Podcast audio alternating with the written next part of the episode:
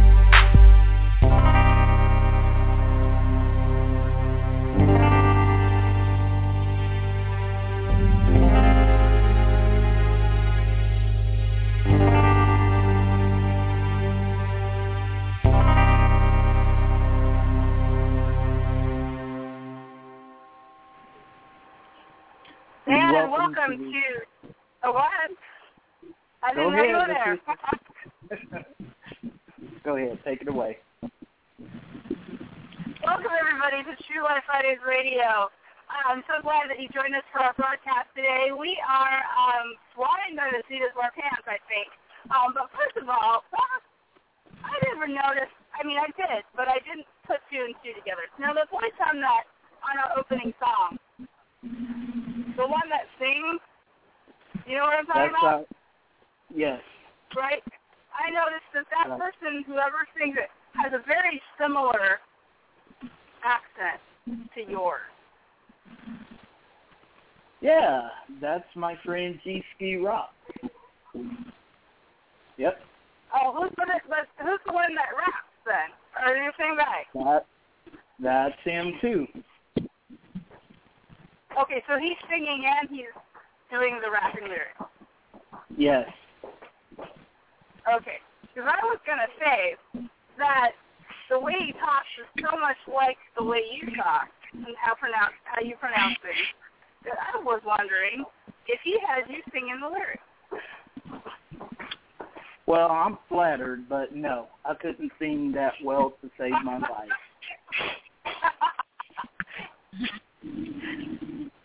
okay, well then let's let's praise the Lord for those who sing well.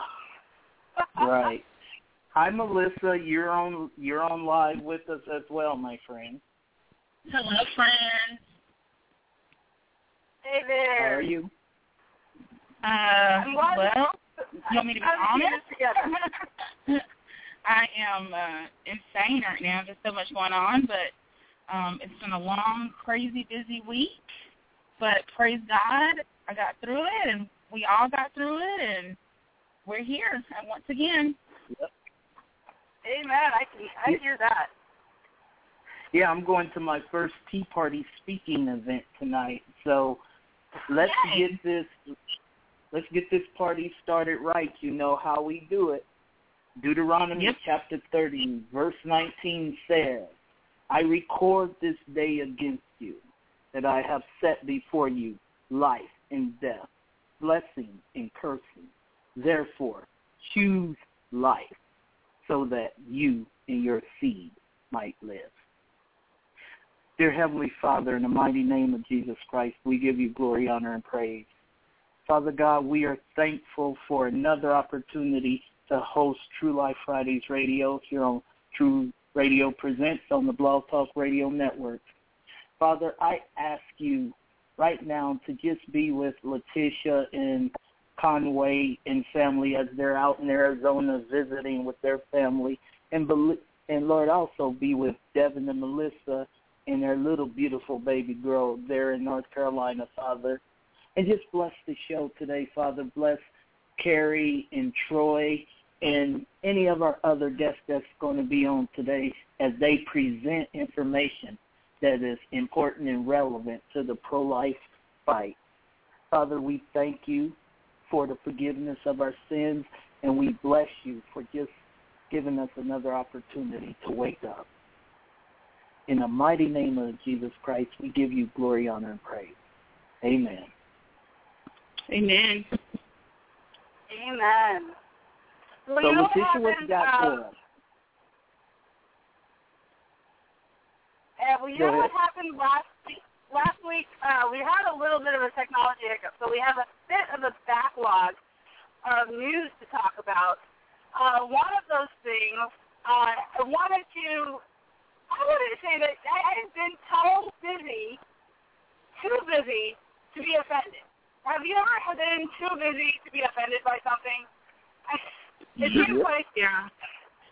there, there is, like, you don't even have time to get angry about something, even though you really, you really should, because something awful just happened, or you heard something that, uh, that deserves some consternation. Well, these past few weeks for me have been crazy busy, I think with all of us, and so that's why our show kind of looked like we just flew in on air and we're like, oh, let's go. Oh, yeah, that's, that's we're all through. And so for the past Right. two weeks, I have been so I have been so slammed with things taking up my time that I saw headlines and I read stories, but I literally have not had time to get upset about things that are not quite right. And one of those things, and I know that you, that you guys hear me on this, just too busy to get angry, too busy to be offended. One of those things was last week, Planned Parenthood et al. decided to publicize uh, their statement that God approves of abortion. It's innocent.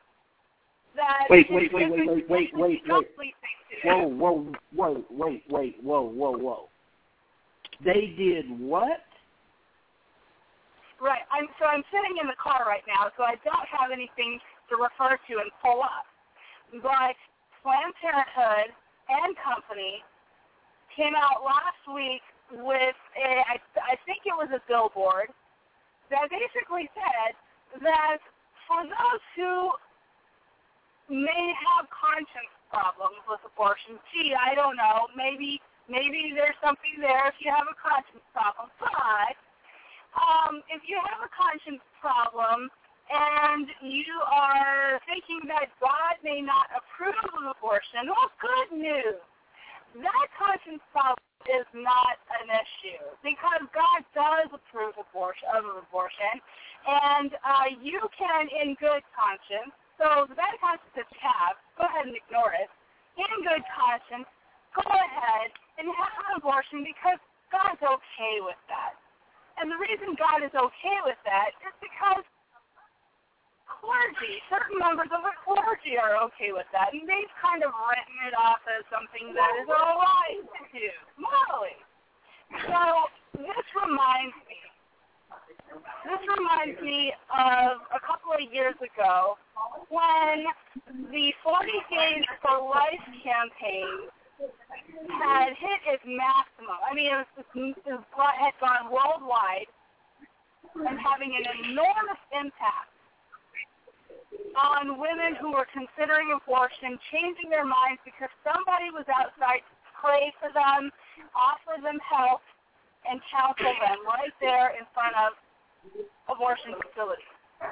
They were having such a big impact that the pro-abortion left decided to hit that and with a response of their own. A 40 days of prayer for abortion. I would say we can take out some words and say a 40 days of abortion campaign.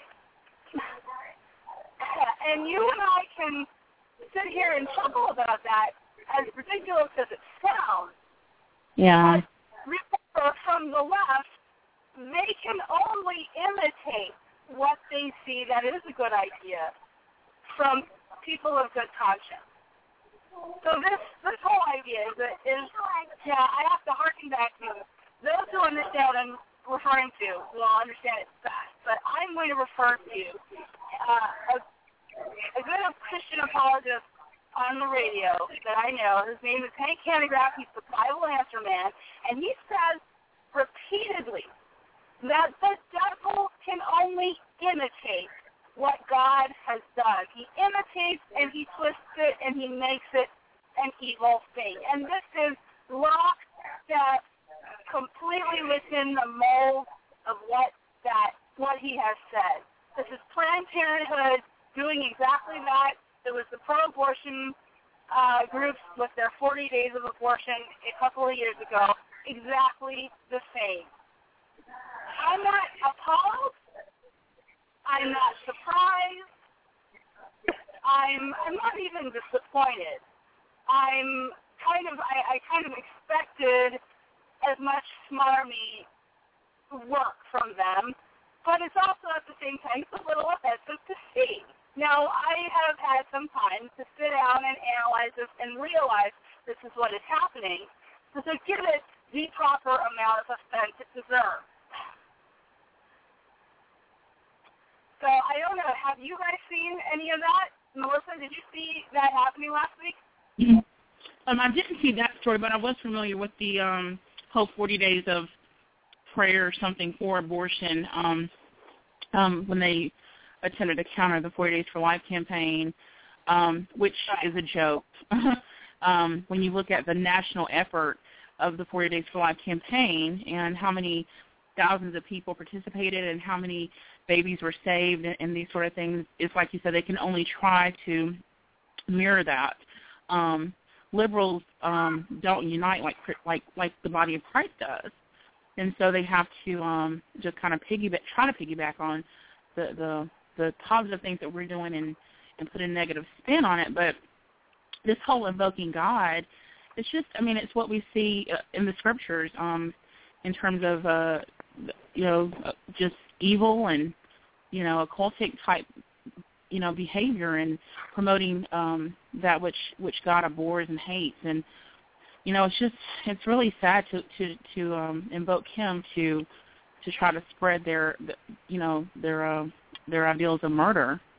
Um so I I I'm, but like you I'm not surprised. Like it, it's really sad you know like like you said earlier you read these headlines and and you're just not even surprised anymore you know, it's like the shock value is just gone almost because um, they're pushing the edge envelope. Yes.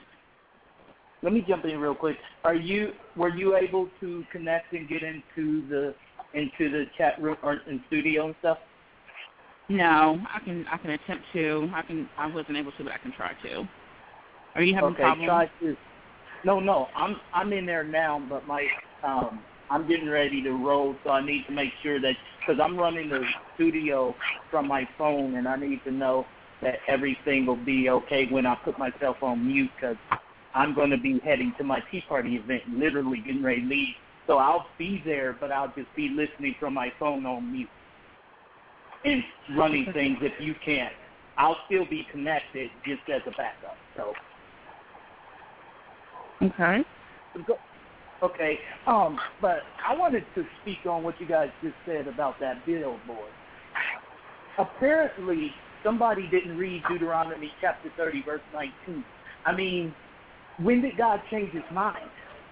Please, anybody can, Letitia, can you expound on that for me? well, um, you'll get a couple of different answers. If you if you ask me, when did God change his mind? I'll say God never changed his mind, that life means life if no means no. Uh, and get what I mean. Uh, so people have to understand that life is always regarded as life from the womb, not outside of the womb, but from inside the womb. And at no point in time is, is God ever treating anybody inside the womb or outside the womb with the difference between no regard and full regard. There's always been regard for life. And for for people to come along and say that you can, as a person who believes in God and believes in morals and all this stuff, approve of abortion and it's okay with God. You can you can make that peace with God is really outside the it's outside the boundaries. Outside the boundaries as far as life concerned.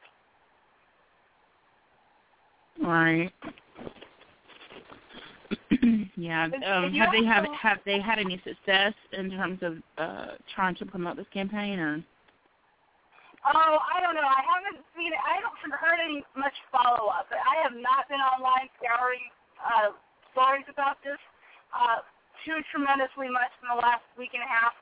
Uh, I kind of looked at that, and when I saw it, it was like the story. I mean, it was a little bit to me. It struck me as the same as when Hillary Clinton came out and said that she and her and Bill left the White House dead broke. I said mm-hmm. I don't think I believe this any further than I can throw both of you. Can't. I just can't. But as far as believability is, I believe that they would say a thing like that. I just have trouble believing that they think then anybody would take them seriously. And that goes for both stories. yeah. The, uh, the other, the, uh, I mean, as far as good, good news, bad news, uh, that was the bad news. Uh, we'll certainly be following that story and giving you updates about this particular uh, this particular issue. And probably talk about it extensively. You know, what is the theological position about abortion? I mean, we kind of look at it as very black and white, but apparently people have trouble discerning that it is black and white. We might deal with that. I do have a praise, though, and that is that Justina Pelletier will be going home to her mother and father and her family. Yeah, I think she already I, I did, she actually. Left. Yes. I've been wanting to do a story about her, and we have had so many other issues crop up that were also worthy of being talked about. We haven't quite gotten to it, but I just wanted to make that announcement that I am so glad and praising God that a judge finally saw that our daughter should belong with her parents who obviously are caring for her the right way. Uh, I think the the horrible thing about the Pelletier story is the invasion of of doctors without a backup. Uh, and what I mean by that is usually people get second opinions and third opinions before they step in and sever ties and sever the parents' authority to care for their own children. Mean, that's mm-hmm. what happened here. That was essentially what happened in this Pelletier case. Mhm. Doc, doctors, doctors determined that Justina Pelletier, who was previously diagnosed with mitochondrial disease, really had a psychiatric disorder, and it was being fueled by her parents. So parents and and Justina, who was 15 at the time, uh, were essentially suffering some kind of delusion on their part as to what was causing her illness.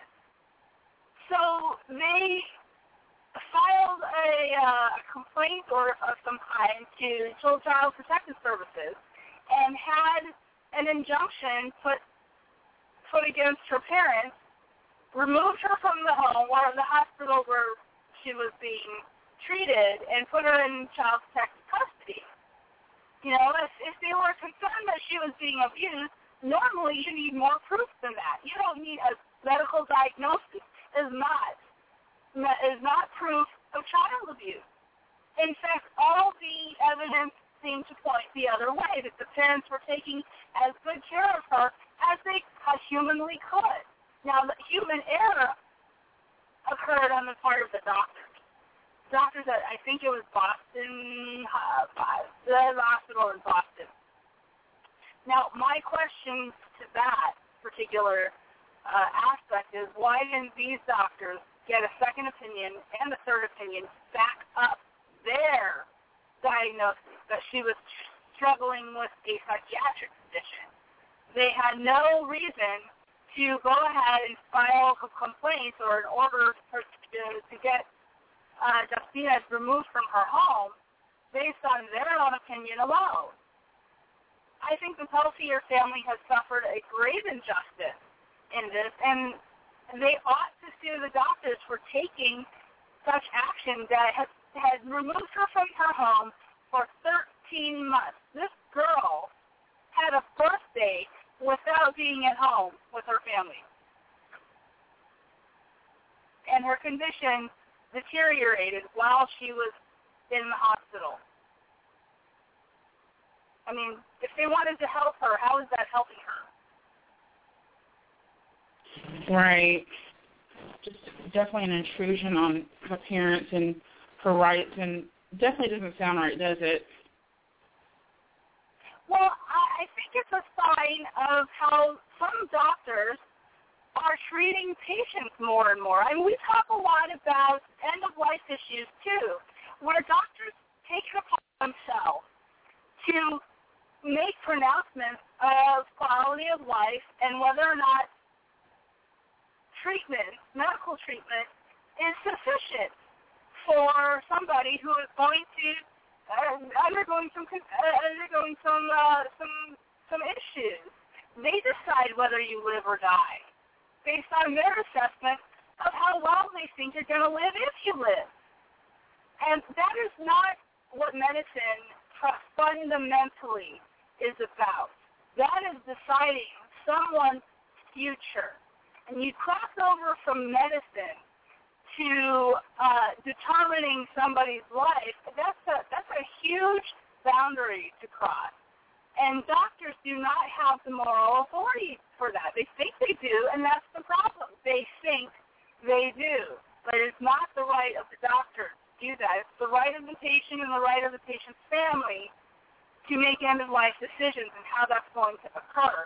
I would hope that patients and their families would respect life, even if it's their own, so much um, that they would seek to do the right moral thing with respect to life and not end it prematurely just for difficulty's sake. I think certainly we've had men go to war and suffer just as much uh, pain and injury and illness as mm-hmm. anybody in a hospital. But they get up and they have a different perspective. We have soldiers that have different perspectives we don't have soldiers that get you know that that have a regular culture of death with them. They have they know that they're living for a purpose that's greater than their own lives. And if only we could all live that way and have that sense of purpose. But sadly, I think we don't. Mhm. Right. Yeah, it's. So I, I I, want, I'm, yeah. I was going to say how encouraged I am um, by the pro-life community coming together around Justina's family um, because we this is a pro-life issue. Um, we're dealing with the sanctity of human life and how it should be treated and how um, it, and healthcare is very much a part of that in terms of the preservation of life and um, you know and, and all those things that go along with that. So I'm I've just been very impressed with the pro-life community um, rallying around this issue and um, being very instrumental in Justina getting to go home. Amen. And c- contrast that to what happened to Casey Kasem earlier uh, earlier in the week. Is it earlier in the week or last week? I think I'm, my days are getting run together now. But Casey Kasem, and everybody understands, real recognizes that name. He was the radio host of America's Top 20 for decades, decades upon decades. He was pretty famous guy in his own right. His daughter won the right to, from a judge to withhold food and water and medicine from him uh, in, in his last days, basically consigning him to death by starvation, death by dehydration. Same thing is happening uh, in the Terri Schiavo case. In fact, her brother, um, her brother wrote an op-ed in, in LifeNews.com, I believe, about this, and he says there's nothing merciful about starving and dehydrating somebody to death. We think that mm-hmm. we're giving them a merciful death. It's a very painful process. Uh-huh. I don't, I'm surprised he had to, to write that in such obvious terms. We know that dehydrating somebody to death is a painful way to die. Well, sadly, he did not.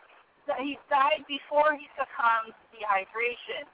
Um, but here's the thing that the the doctors, the coroner's report, medical examiner's report that he died of sepsis, the bacterial infection in the blood.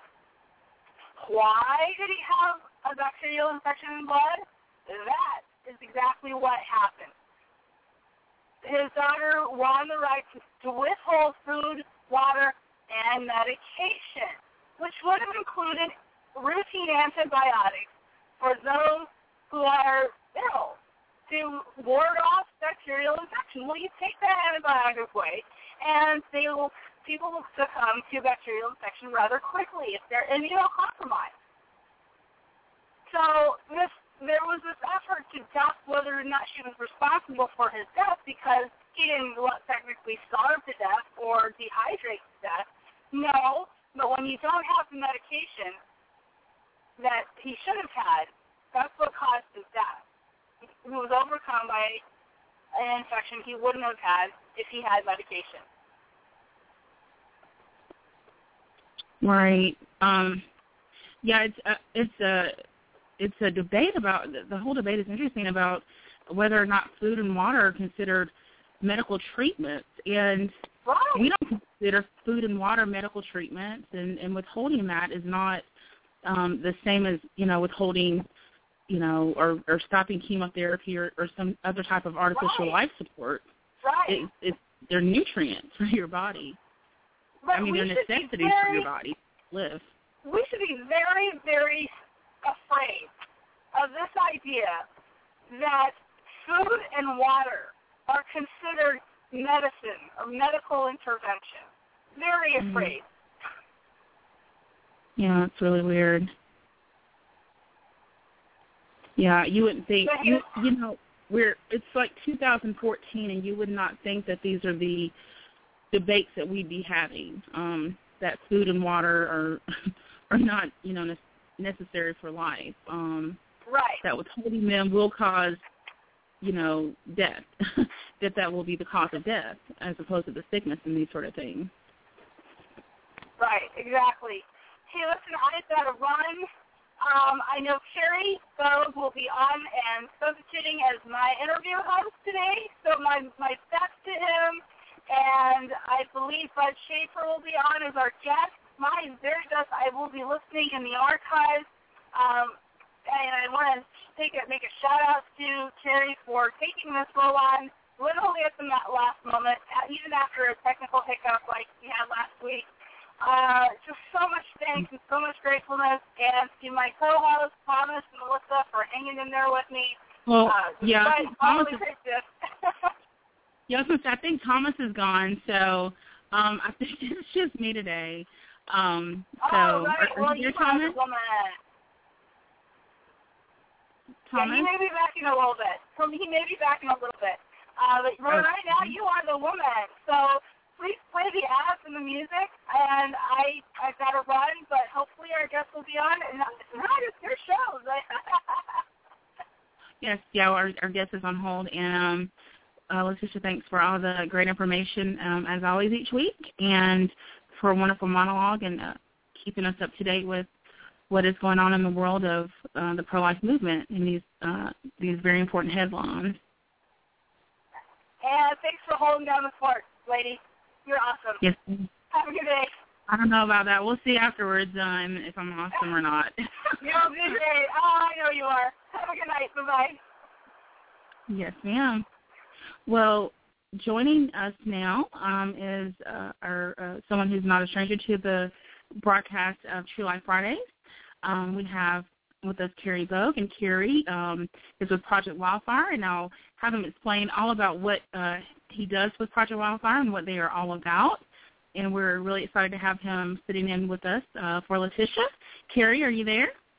I'm here. Great. Well, thank you, you? so much for. Uh, I'm great, and uh, thank you so much for uh, uh, coming and joining us um, on such short notice today. And uh, we will uh, roll with it today, just me and you All so right. far, um, and uh, have a good time and uh, and learn some things. Thank you. And um, hello, everyone. And I'm Kerry Bogue. I'm with Project Wildfire, Exposing Planned Parenthood. Later, but later on today, we're going to have Bud Shaver, who's with uh, Protest Albuquerque.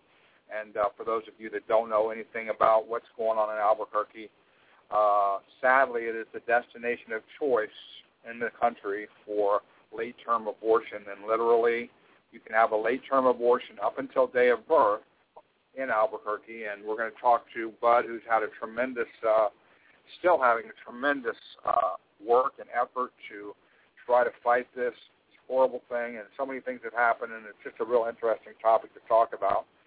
Uh, Yeah. and Bud will be calling in in about a little less than 10 minutes. So a couple Okay, of things I'd like to talk about. We've had that, that have happened. We had a, uh, a big tweet fest, and that was a lot of people were involved in that. The SBA list, Students for Life of America, um, and uh, let's see who else. There was some some big time names involved in it. I know that Jill Stanek, I know that people from uh, Life Life News Network were involved in it, and what it was is they feel pain tweet fest, and basically what ended up happening a year ago, uh, the day of the tweet fest, which uh, was Tuesday. Um, they had passed, thanks to a congressman, uh, the fetal uh, ban on, on abortion after 20 weeks because they do feel pain. It is there is significant proof Uh, in fact, the biggest argument that the pro-abortion crowd has um, against whether or not there's proof is that well, you, we don't have you can't prove 100% positively from your studies that the that the uh, the babies inside the womb at that point actually feel pain. Well, it's not much of an argument as, as you can imagine. Right. So we had we had a pretty good tweet. But the first one, yeah. Yeah. Well, the first one actually was good. We we uh, that was a year ago, and and it brought a Mhm. lot of attention. But um, once again, they ran another article uh, this week in uh, on the Blaze, and and of course our abortion president, I like to call him Abortion Ken, Mhm. decided that uh, he, no matter what happens, he, if the Senate does decide to bring it to a vote, and they didn't, um, they would he would automatically veto it because he's concerned with women's reproductive freedom and their right to choice.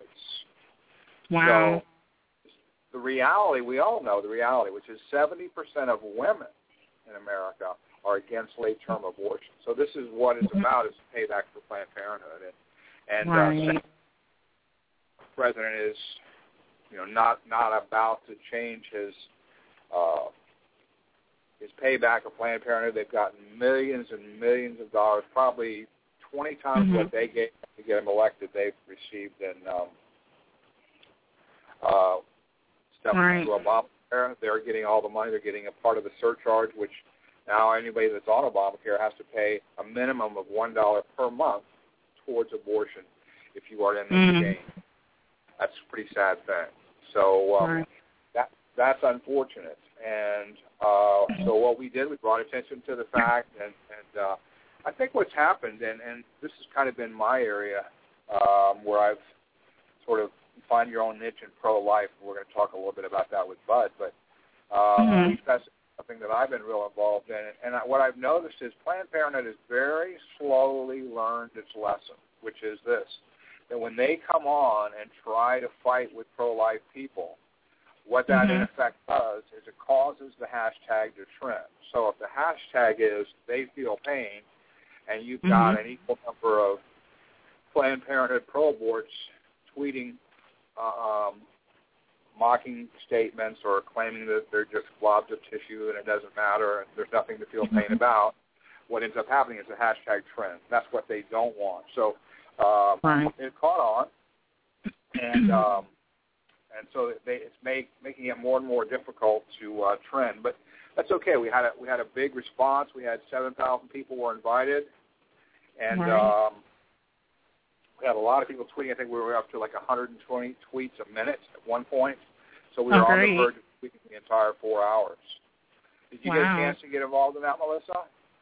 I did, I did, and you know, I was gonna, I was gonna actually um, have you, Carrie, explain to people why these tweet fests are important, and you, and you mentioned about how it makes um, certain topics trend, because I think some people think, you know, well, this is just silly, this isn't making a difference, this is, you know, a waste of time, and um, and I used to think that as well until I really understood what the importance of these um, tweet fests. So explain what happens and why why it's important that that people um, actually get involved.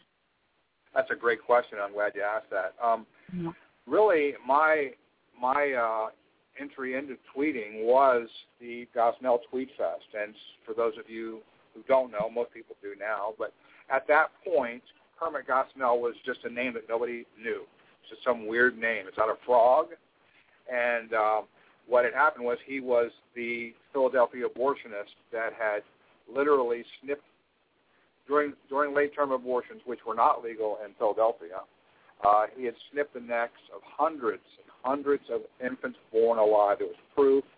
The DA has checked it out, and the media, in their um, insistence on never saying anything negative about pro-choice, refused to cover the trial. And Mhm. there was no attention at all being brought to it. In fact, uh, J.D. Mullane, who became very instrumental in this, tweeted out a picture of an empty courtroom. CBS, NBC, ABC, New York Times, Washington Post. It showed an empty spot in the courtroom where all of them had media seats available because it was a major trial. This guy was literally a mass murderer. And those of us who know who, got, who Kermit Gosnell is now know what Mhm. a big deal what he did was. It was a huge deal. But out of fear of making the pro-choice issue turn, they refused to cover it. And I think one lady at the Washington Post later, when she was asked uh, why they didn't cover it, was she said that was a local story. Well, you know, I guess uh, I guess Columbine is a local story too, and so was the shootings in Colorado. I mean, if you want to look at it like that, they're all local Wow. stories, which is absurd. But here's what happened. Uh, there was probably 16,000 people uh, that were tweeting, and there was 30,000 people invited. And Mhm. um, we trended number one on Twitter for almost 16 hours straight, which is unheard Mhm. of. And uh, it brought national attention. There was just no way to ignore that. You know, anybody that looks Right. uh, that has tw- Twitter just looks over to the left and it says United States trends, and it will show you where things are in the trend list. And the number one trend was who is Kermit Gosnell. and the next day, um, a Democrat, Kirsten Powers, wrote an op-ed in the USA Today, just ripping the media. She said, "I'm a Democrat." And Kirsten happens to be pro-life. She said, but it's embarrassing what lengths we're willing to go to not cover a news story out of our own bias. And we have forgotten what belongs on page one because this is a mass murderer that's killed hundreds of infants born alive. This wasn't even Mhm. abortion. I mean, that's the insanity of it. So, Yeah. Other than can keep keep going on and on about it, that had a major effect. And I think anyone that looks back over the last two years uh, Mhm. in the pro-life world uh, will tell you that one of the big turning points in pro-life has been um, the Gosnell Tweet Fest, and that that in fact got a lot of attention brought to that issue, and all of a sudden people started saying, "Wait a minute, are you kidding me? And why isn't the media covering this?" And, started asking the, the questions that should have been asked all along, and um, and then late-term abortion has really been on the on the um, under the spotlight and being looked at Right. hard, which should be. So um, Yeah. we should have Bud Shaver calling in any, any minute. So you just let me know when Yeah. he calls in. But Yeah, I'm, The, uh, I'm monitoring the video for wait anticipating this call. Looking forward to to talking with them. But yeah, you're right. Um, with the Gosnell incident and and his murder trial was, uh, you know, that was just tantamous of why it is important for us to to use our our social media accounts to bring awareness to these issues, um, because there there is so much cover up, and um, the more attention that we can we're only going to win as, as we bring attention to what is really going on and what abortion is um, and the horrors of it. So um, it's a, a great opportunity for us as pro-lifers to do something and to um, expose the truth of, of abortion. But we do have you're Bud. right. Um, Okay, oh, go ahead, before we get to Bud, real quick. Hey, hey, Bud, we're just finishing up a little discussion about the importance of Tweet Fest. You know, one of the things people don't realize either is that when you go on Facebook and you make a post, and let's say there's a page and it's a Planned Parenthood page, and you say, "You guys are are evil and you're killing babies," nobody sees that. But every Right. single person on Twitter has a voice that literally has the opportunity for that tweet to go viral, be heard around the entire world. And take a look. One one other example, and then I'm gonna I want to talk to Bud, but the other example is when Wendy Davis, uh, that whole thing in Texas was going on, and she uh, they had the filibuster, and they were talking about how great she was, and then pro-life jumped in the middle of that and just took it over. And Right. pro-life absolutely dominated the conversation. She became a laughing stock, and Mhm. uh, and really got a chance for everyone in the nation to see what kind of people. I mean, the women that were standing out in front of um, the courthouse in Texas were standing there with urine and feces to throw it on Oh, yeah. the pro-lifers. They were Oh, yeah. they were just unbelievable, and uh, that's the kind of people that were standing up, demanding abortion on demand with no apologies. And um, Right. that's Wendy Davis literally because of that has had to uh, in her run for governor back off and say that she's really pro-life and she's really against late-term abortion and she just meant to Mhm. say that she was for abortion up to 24 weeks instead of 20 weeks but my point being is Mhm. this that that changed the conversation so Mhm. if you're pro-life and you want to do something from your little computer screen, um, you can do that. But you can do more than that too. And Bud Shaver is someone that does much, much more than sit behind a computer screen. And Bud Yeah. is with Protest Albuquerque. Bud, welcome to the program. Thank you. Thanks for having me. Hi, Bud. I'm, And- I'm excited to talk with you. Yes, thank you for having me. I'm I'm, I'm honored to be on the show. yeah, I had We're, um. great, we're glad to have you. Just so, I- And I'm just had- going to give you a quick background on Bud, if it's okay. Um, and Bud, Bud is uh, with Protest Albuquerque.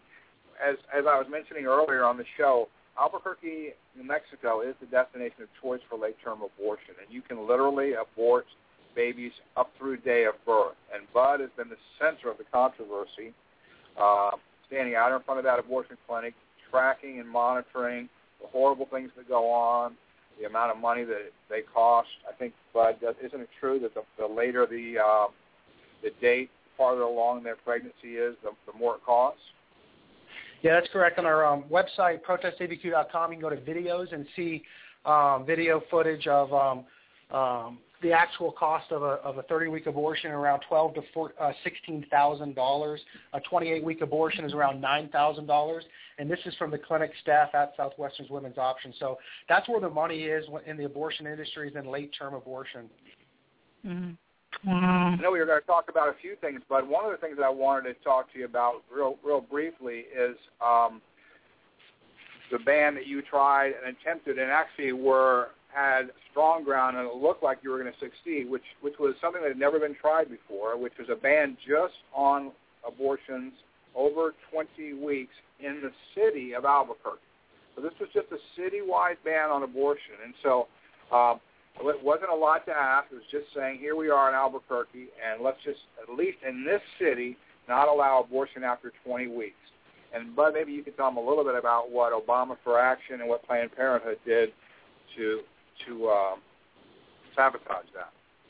Well, the thing about it is, I mean, the pro-abortion community was petrified by the attempt to um, bring the issue of restricting abortion to the local level. Never been tried before in the state of New Mexico. We've dealt with you know 41 years of, of obstruction in a so-called democratic um, state where democracy is supposed to be the be-all, end-all. And um, in in Santa Fe, um, the legislature there um, kind of had um, these kill committees that wouldn't allow any pro-life legislation, even the most common sense um, legislation like parental notification, not even parental consent. You know, since 1983, we haven't even been able to get parental notification out of committee um, to then go onto the floor for up or down vote. So they've been killing any attempt at any type of pro-life legislation whatsoever. And so this was really a, a roundabout, taking it to the people themselves through direct legislation. And so we able, were able to get um, signatures in, in a very short period of time. Uh, but yeah, we um, the rhetoric around um, Albuquerque during the campaign was, you know, here's all these outside groups, outside interests are going to come in here and push their so-called morality upon the, the, the people of New Mexico. When in reality, you can go to Ballotpedia and see all the data on that um, referendum, and there was over a million dollars that came in uh, to the pro-abortion side from all across the nation. And so it was really just the opposite. It was really all the Planned Parenthoods, I think, donated around 400 to 7,000 uh, $700,000 in this uh, attempt to, um, uh, you know, kill this um, referendum. And we also had BarackObama.com mobilizing his, um, you know, campaign uh, mobilization, get out the vote campaign here in Albuquerque. So we really were outspent and um, we're up against, you know, the big machine here. But, um, you know, we lost by 10%. Um, really the biggest issue that we found in the referendum is only 9%, only 9 percent of registered voters came out and voted to try and enact um, that pro-life ban. And so that's really where we are in New Mexico. And so with Protest ABQ, it's kind of the response to the failed referendum. We say, look, you know what, we'll take it upon our side, uh, we'll take it upon ourselves to say that we failed to reach deeper into the community to educate uh, the general public to what was really going on here in, in Albuquerque. And so that's why we're really in protest mode, really using all the different public venues and forums to really get the information out to the people about the reality of New Mexico and what it represents in the country. I mean, from the pro-abortion um, standpoint, and you can check all this information out at um, uh, protestabq.com, the facts page. The pro-abortion community considers New Mexico the number one state in the country that has the uh, the most pro-abortion state in the country because it has zero registri- uh, restrictions upon uh, women's reproductive health, or i.e. abortion care. And so from that standpoint, um, the, the pro-abortion community um, really champions um, what they've been able to accomplish in New Mexico for the past 41 years. We're having now, come next week, uh, to have their national um, uh, kind of shindig here in Albuquerque to kind of it in our face to show the nation that um, Albuquerque, New Mexico, really is, um, you know, the utopia that, that the pro-abortion community has been able to um, weather all the different types of uh, common sense um, legislation that has been so successful um, all across the nation. Unfortunately, Albuquerque is still the wild, wild west when it comes to abortion. You know, it's I, I know that we, Melissa and I know, and all everybody that's pro-life understands that this rhetoric and this this narrative that, that, that now and uh, Planned Parenthood and NARAL have all adopted that somehow we're anti-woman. Um, but and we know that the reality is that the people that do the most harm to women are people that push abortion because of the mental health problems that it causes, the emotional health, the physical problems of, of women getting uh, constantly being transported to the hospital where they try to cover up in the 911 calls, and you guys have been instrumental and making sure those 911 calls are heard by the public. But what is it that you guys are doing to reach into that community and say we are pro women, we are we want women, we celebrate women, we're just not anti-mother, which is truly what they are. And and what are you guys able to do to try to reach, or, do, or your plans anyway, to do to to reach into that community and try to twist that narrative back to the to the truth and back to the center, which says that we really are concerned about women because women are the ones being hurt the most in this. Yeah, well, let me let me share with you what we've been able to do for the past four years since my wife and I have been um, in New Mexico. The first thing that we were able to do through a public records request is document serious, serious, serious abortion injuries um, um, in just two abortion, two of the three abortion clinics um, in Albuquerque, and there was around since since 2008 we've documented over 16 horrific um, injuries women. We don't know if they lived or died. Um, it really became a big um, uh, public relation nightmare for Southwestern Women's Option when um, uh, through our record request we're able to document a 35-week ruptured abortion uh, at the Southwestern Women's Option um, um, clinic where the woman um, basically had a hysterectomy and can never have children again. Uh, but we're able to document all kinds of horrific injuries that women sustain at the hands of these abortionists. Uh, these are women that go into an abortion clinic perfectly healthy. You know, pregnancy is not some kind of disease. In fact, women when they're pregnant, my wife right now is 34 weeks pregnant, and she glows. You know, they talk about how you know you're the most healthiest when you're pregnant. And so these are healthy women going in to surgical clinics, and all of a sudden they they leave on a gurney. And here in New Mexico, we're able to document serious, serious um, abortion-related injuries. And so based on those injuries, we were able to file medical board complaints on all the different doctors associated with uh, injuries that we were able to document. Um, and um, then we were able to um, use a lot of this momentum for this um, city referendum. Well, the thing about it is, is whenever we documented all these um, horrific injuries through public records requests, the response of the city was to shut down our ability to obtain 911 calls from abortion clinics. Um, so that's been the response of the city is to not let the public know what's going on. Whenever we are able to accomplish a medical board um, investigation of that 35-week abortion, the response of the medical board uh, was to shut down the ability of um, the general public to file medical board complaints against abortion clinics. And then, um, in response to our attempt for the city referendum, um, it's been placed um, in the hands of the mayor here, Mayor Berry. They've been talking about how they're going to actually change the city charter process for people to be able to petition through direct legislation. So every attempt that we've been trying um, to do to get the information out um, about the horrific injuries sustained to women at these clinics, um, and another thing that we're able to uh, make public is that none of the abortion clinics in the state of New Mexico are ever inspected by the health department. We met with the governor, her chief of staff, um, directly oversees the health departments, and we haven't been able to get any type of momentum, um, even from our conservative um, pro-life governor, Susana Martinez, and her administration. And so um, our response to all this protest ABQ. You know, we've we've um, you know come to a point where um, just right now, the time in our nation, um, a lot of our rights are slowly, slowly being eroded.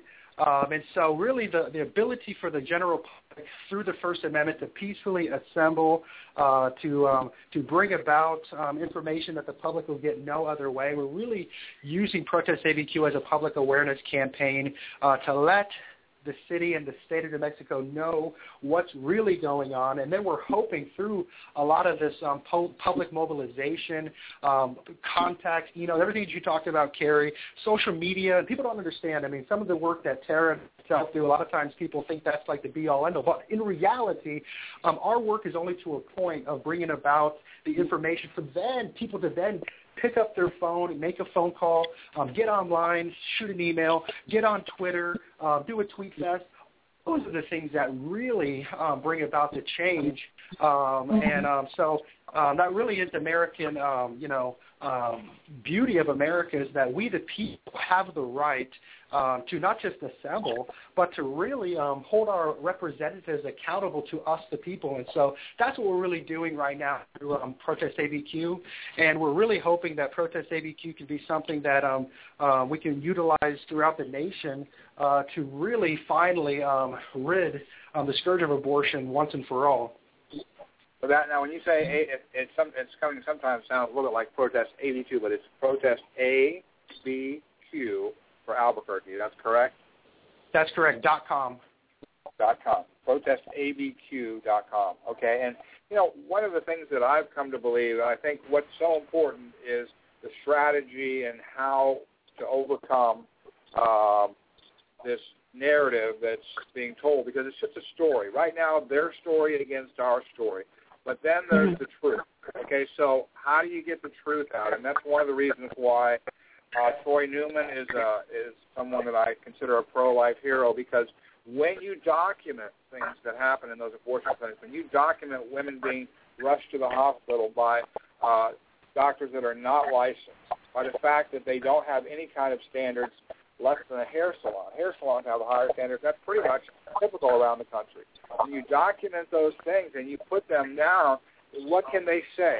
What they're saying, of course, is, oh, this is just a setup. This, you guys just have an agenda. Your agenda is anti anti-abortion. So what?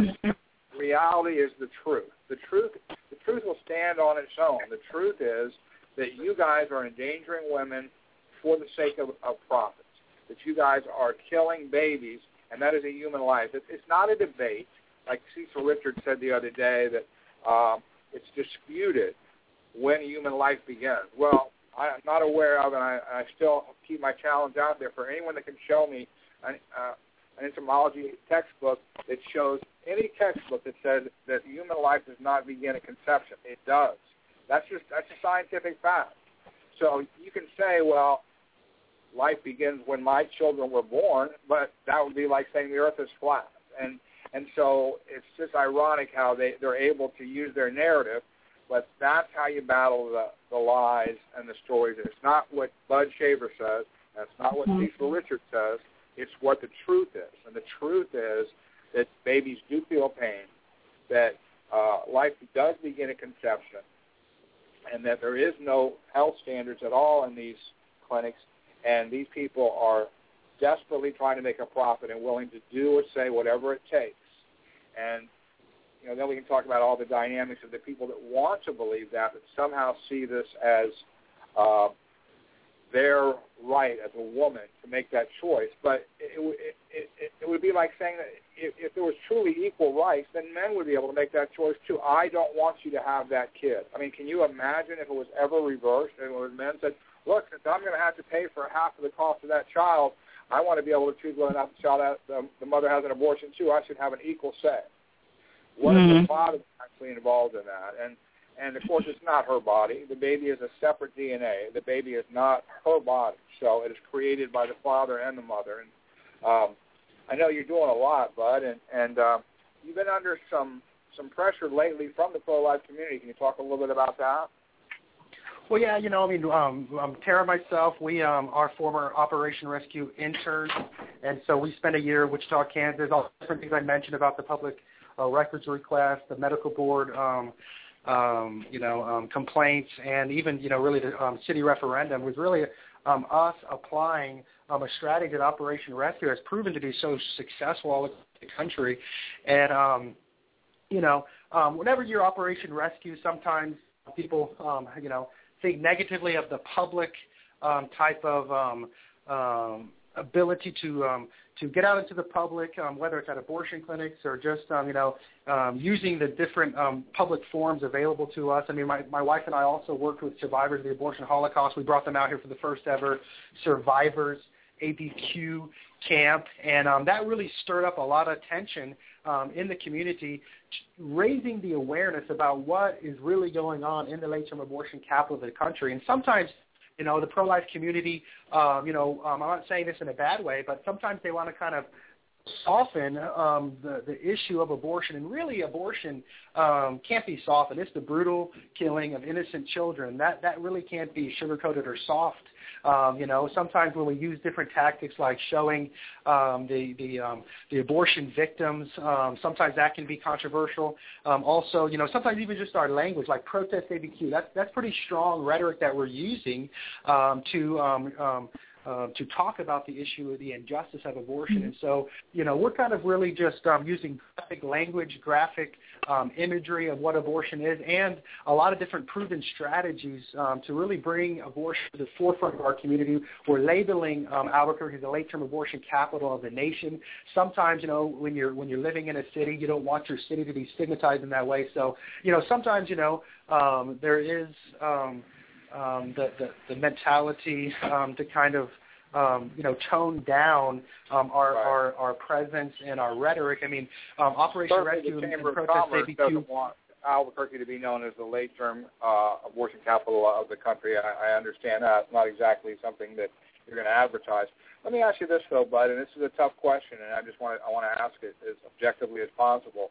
I I watched because uh, you guys were covered by every news media outlet there was, and, and of course even MSNBC covered it because in this particular case they were dead set against what you were doing. And I watched um, a, a reporter write, I don't know if it was with you or with someone in the truck that had the uh, picture of an aborted child on the side, and and uh, yeah, their that was statement me. That was, was me. That was you. Okay. And and the state their statement was that um, all, that I would say nine. I can't remember the exact number they gave, but let's just say 90% of the people that you drove past um, stuck out their middle finger at you, were angry, and were were upset at what you were depicting, even though it's the truth. So, assuming that that is even partially true, um, how do you affect people without? And, and I know I know the argument on the side of, of showing the, the the blunt, sad, scary truth. But how do you affect people without without being quite so graphic? I mean, I, I understand what you're saying, but the, the other side is people that are saying, how can we how can we put this message out to people without quite putting it out there that far and, and having kids and, and everyone see that? So, what would be the, your response? The, the reality the reality is that we're living in a supportive culture. We're not just talking about 55 million children that have been killed through abortion. We're talking about 55 million women, another 55 um, men. That's 110 million people. Then we're also talking about 55 million siblings. That's another 200, 300, 400. We're talking about grandparents, cousins. I mean, we're living in a post-abortive culture. And so a lot of the things that we talk about um, when we deal with other types of injustices, we understand when we're talking about child abuse, we need to understand what type of child abuse we're talking about. And so people will put that very visually into the forefront of people's minds. Sex trafficking, um, all these different grave injustices, the Nazi Holocaust. We see, I mean, Schindler's List was passed out to every single high school, high school in our nation. And so the reality is, is we're dealing with a post-abortive culture. So everyone that wants to shy away from the reality of what we're talking about, the graphic, brutal killing of innocent children, unfortunately, our culture – uh, which is a post-abortive culture, um, really the implications of what 40, 41 years of abortion on demand has accomplished in our country, um, we don't really like um, to think about it. We don't like to see it. We don't want to, um, you know, uh, even deal with it. And so that's that's that's what we're talking about when we're dealing with any type of um, you know, confrontational response to just bringing up this subject of abortion or showing um, the abortion um, victim photography. And so realistically, what we need to get to a point right now, and this, I think this is what the city referendum in Albuquerque kind of showed us, is that only 9% of the registered voters in Albuquerque took it seriously enough to get up on November 19th and vote for this ban. And so realistically, the heart of our city and our state really needs to be touched and really needs to change concerning the grave injustice of, of uh, children violently being killed every single day in our in our in our state. Mm-hmm. And so until the heart of our country and the heart of our state changes, you know, we're going to continue to see another 41 years of abortion. The thing about the abortion victim photographies, talking um, graphically about um, the brutal killing of innocent children, what that immediately does is it invokes a natural response um, to every single person that, that comes in contact with that type of um, imagery is, you know, a choice.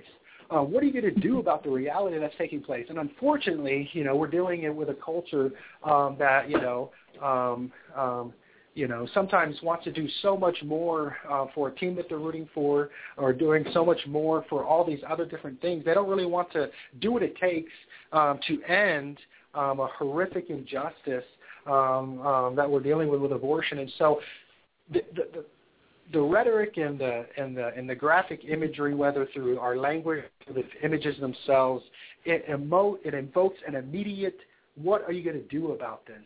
And so mm-hmm. that's sometimes what we deal with when we deal with people who make excuses about, well, how dare you I think it's very telling when you say, you know, MSNBC says that the type of um, response that every single person um, immediately came to when they were when they were confronted with the horror of abortion was upset. They were upset. And guess what? That's 100% successful. We all should be ex- upset about the reality of what's taking place, not in our city, but in our country.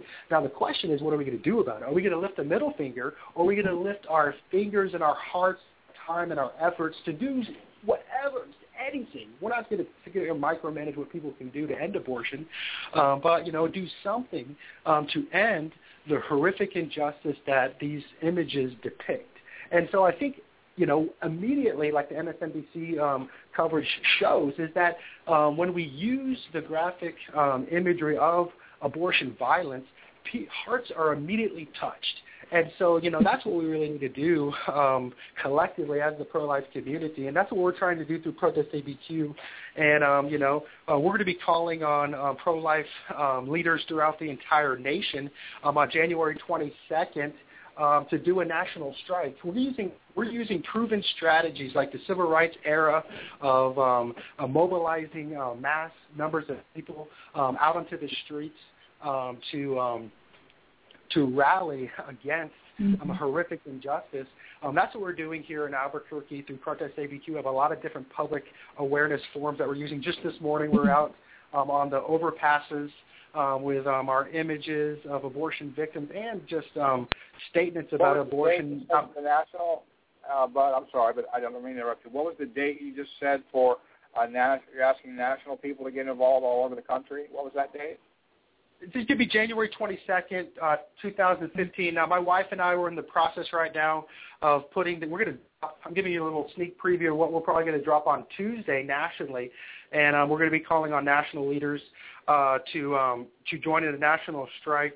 Um, um, to mm-hmm. um, you know not go to work, and we really would encourage people to go down to um, you know Washington D.C. would be a great place for people to come and be mobilized on January 22nd. But if people can't get out to um, um, Washington D.C., we just want people to not go to work um, on January 22nd and literally shut the country down um, just for a day.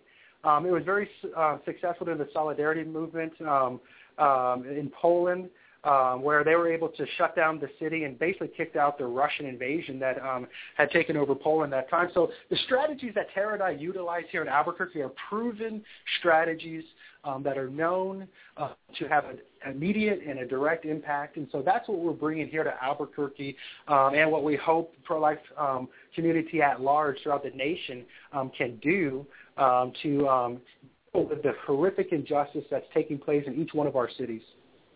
Well, I want to I want to talk to you more about that, and we'll, as as time gets by, I'm sure that uh, Letitia will have you on the program um, because I think that's a yeah. great idea. We pick a day, everybody can do it in their own city, and what a great time too if you're missing work is to have a family-related event because we're, what we're doing is not anything that we wouldn't invite kids to. So we have a family-related events all over the country. And everybody miss work and and and spend together time, make it a positive thing for the family itself, the family unit. That's time to spend with your kids, and I think that's that's a great idea. What I'd like to to end up by saying is this: that when we all see, and I, for anybody that's listening out there, I would encourage everyone to do this, and I do, and I think all, all of us try to, but even more so, when you see something by, uh, and, and get on Operation Rescue and get their daily, uh, uh, click on their, Facebook page and get their feed, get Albuquerque, uh, get get Buzz, get mine, and when when you see a news story out about an abortion clinic where an abortionist was arrested, where uh, a 911 call was made, the way that information is best disseminated is from a grassroots level, which is what Bud was saying earlier. If every one of us take a moment and just go to the share button and click share, make a little comment, and say, please share this, and share it. And then as that spreads across, of course we can do that through tweeting as well, but, but that's for something people on Facebook that don't tweet can do.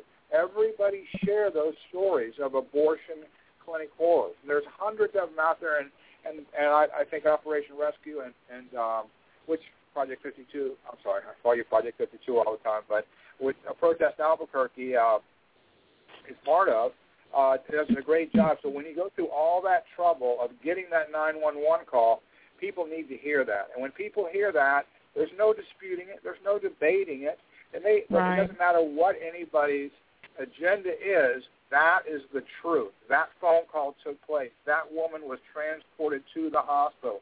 That mother that mother died. That happened. You can't deny the truth. Right. So yeah, uh, I think we're getting getting close. Melissa, are we getting close to running out of time here?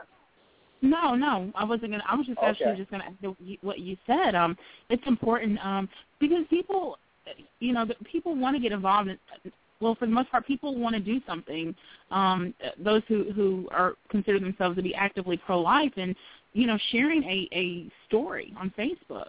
Um, that is a big deal, you know. And so these are ways that we can encourage people to be involved and to say something and to spread the news and to make people aware and to educate their friends and their family.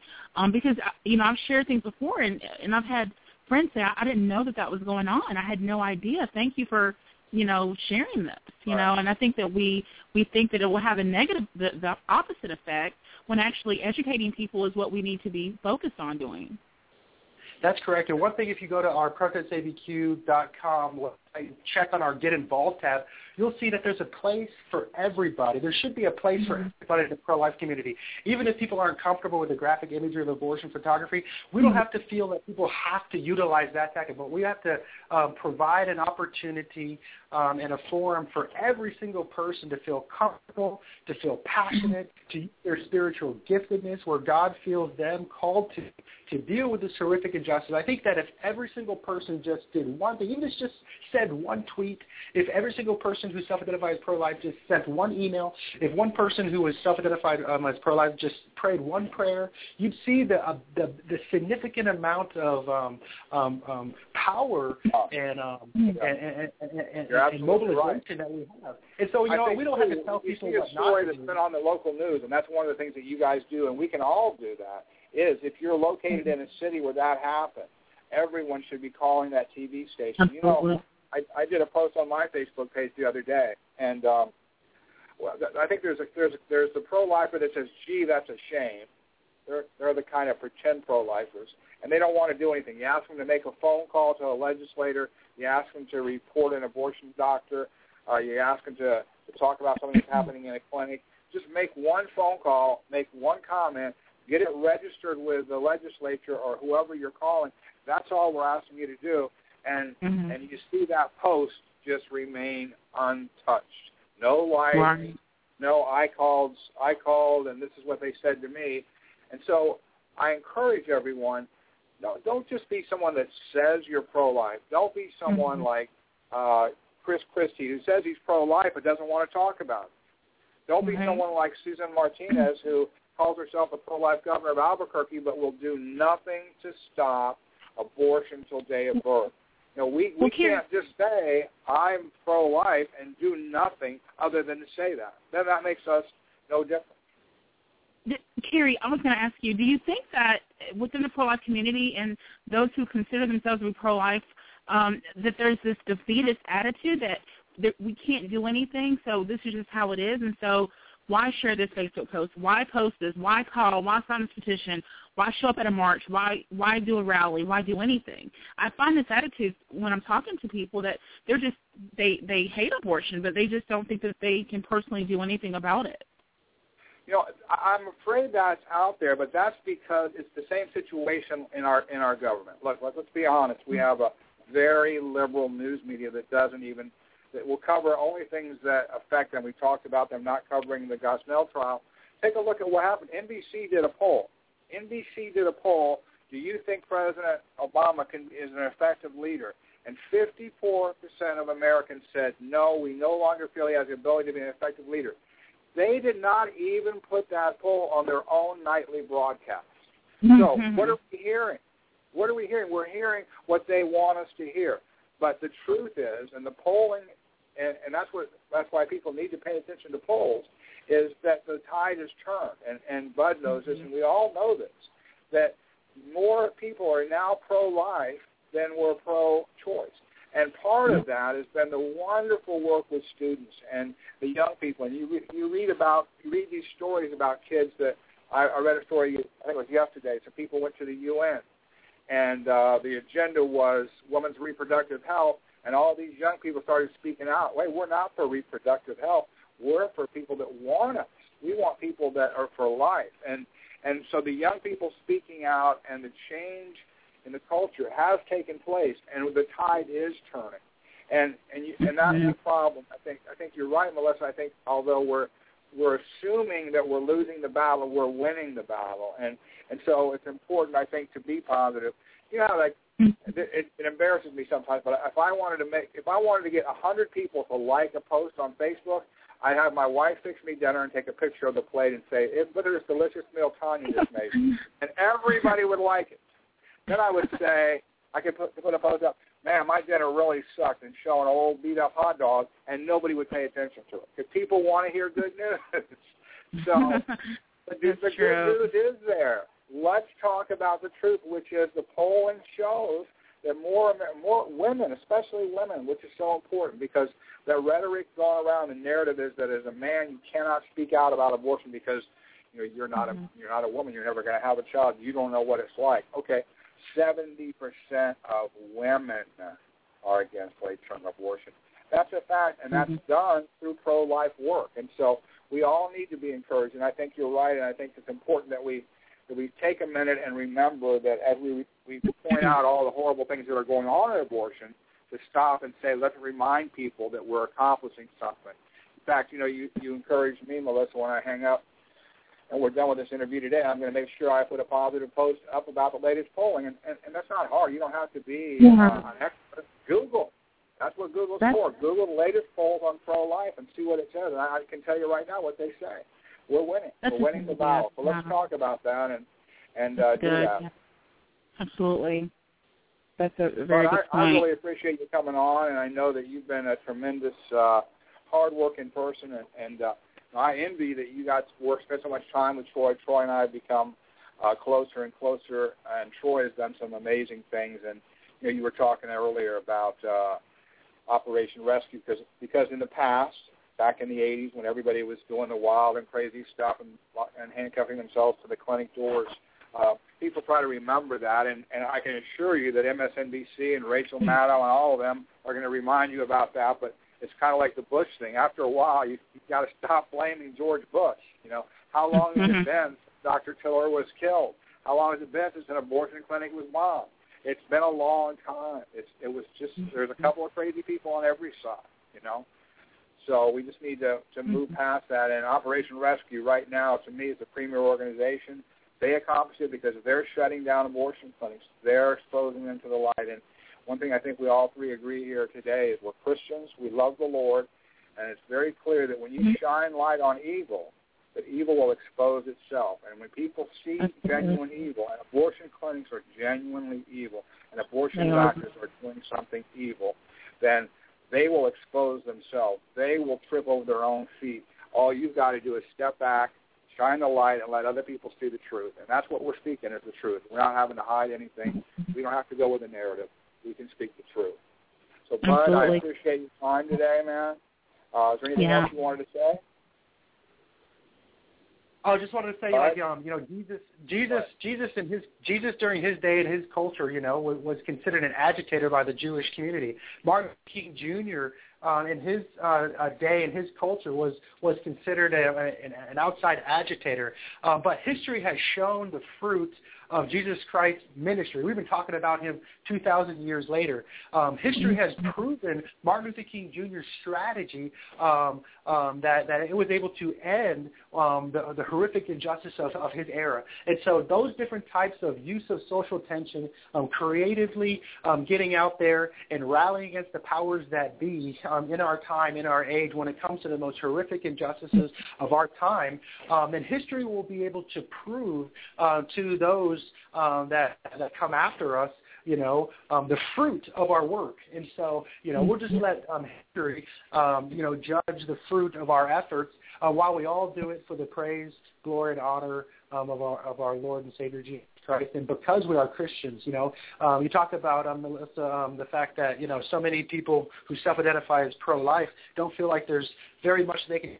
Well, when we talk about our faith, our Christianity now coming under assault, are we going to say, you know what? Look, I'm not going to live out my Christian faith anymore because I don't know if it's going to be offensive to my culture or not. Well, no. The thing about it is, is that we have to be that much more bold with our faith in Christianity to to redeem um, our culture um, in the name of Christ. And so that's what we as the pro-life community have to do as well is is utilize um, the passion that we have and the science and the and the apologetics um, that we have, the position and the logic that we have on our side, and be proactive in bringing that to the general public. Amen. We we have so it's like I said, we have so much on our side. We we have truth on our side. We have the logic, evidence, reason, and, and most of all, we have Christ on our side. So we definitely uh, have to go forth with this message and not back down and and uh, do all that we can, and that's in our power. If you guys Amen. know You who we- Francis Chan don't- is, I don't know if you, we know, if you know who Francis Chan is, but Francis Chan has a great, very short video, and uh, it, it's talking about eternity. And what he's done is he's taken a rope and he's stretched it across the entire room, probably uh, three football fields long. And he's taken this long, long rope, and he calls it the rope of eternity. And then he takes Mhm. a piece of red tape, and it's about one inch of red tape. And he says, this one inch is your life on earth. The rest is Mhm. eternity. What you do with your one inch of time here determines what's going to happen for eternity. And if you look at it Mhm. visually like that, then you know what? So what if you're if people say there's that pro-life nut job? Hey, I am a pro-life nut job. You know, they, they refer to articles as uh, the pro-abortion or the anti-abortion activist. Fine, I'm an anti-abortion activist. Call me whatever you want. But you know what? Once that little red line is reached, and I'm I'm over that red line, and I'm into the rest of eternity, I know what I have in store for me. And the question is, what did they have in store for them, and how how forgiving is a God going to be to someone that refused to repent, that spent their life killing innocent children? Mm. Yeah, I and Bud, appreciate tell you us guys again very how much.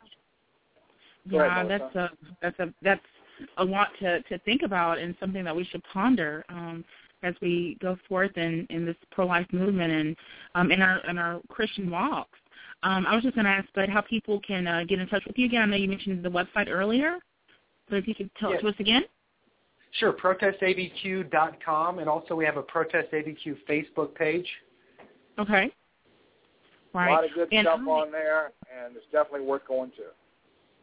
Absolutely. Thank so you. make sure you uh, uh, uh, like their Facebook page and get information. And they have some wonderful strategies um, that we can all employ in our own cities um, to fight the evils of abortion. So um, as we're as we're trying to be uh, um, people who are um, strategizing and thinking of, of new and creative ways, um, and as well as looking at the past and strategies that were used, um, Bud and, and Tara Shaver are definitely some great resources to help us in that. And just remember, Well, thank you. everyone has a chance to get involved. It's just if it's just simply seeing a post about an abortion clinic closing or a doctor uh, being arrested or a crime being committed at an abortion clinic, and just clicking that share button and putting it on your own timeline. And maybe that'll create a conversation with someone um, that may Mhm. turn them around. But that's how we, as as, as pro-life Christians, can do our little part. There's so many little things you can do, and uh, uh, you know, so do them. You know, don't be a pro-life person in name only. It's very simple to get involved. Make those phone calls when you see a phone number on there. It says call this legislator. Make a phone call. It's 60 seconds. Everybody's got a, a cell phone. It's free to make the call. They, they're, they're polite. The people on the other end, whether they agree with you or not, they'll take it down, and your numbers count. And so we have a voice, and but but we can't just say tisk tisk. That's a shame. That's not going to work. But we all can do something, and and all of Mhm. us pulling steps can accomplish a lot. I just want to thank you guys for having me on as as the guest host today. I want to thank Melissa Yeah. for making this easy, and and Bud, you've been a tremendous guest. I appreciate you filling in at the last minute here for for us. Been And, great. uh, Yeah. we're hoping that Troy will come on next uh, next Friday. I'm going to talk to Letitia about that. I know she's out of town Okay. right now. So, but That would thanks be for having me, wonderful. guys. And it's, it's Yeah. always uh, it's always a pleasure to come on the show. And I will talk to you again next Friday. And thanks for Yes. being here. God bless. Thank you both. God bless you Thank you. Bye bye. God bless. Bye-bye. And you've been listening to another episode of TRU-Life Fridays on Blog Talk Radio and on the True Radio Network. Thank you so much for being here, um, jo- joining us during the show. We've had tremendous guests today, and a lot of great information has been shared. And I hope that you take this information, use it, um, go forth. Um, don't uh, get weary as we fight the fight for life and uh, as we fight the culture of death. Continue to um, stay prayed up and continue to be encouraged. And we look forward to seeing you next week with another uh, great show and with my other two co-hosts, uh, Letitia Wong and Thomas Smith will be back with us as well. And uh, we look forward to, to being with you all. Have a wonderful weekend. God bless. See you next week.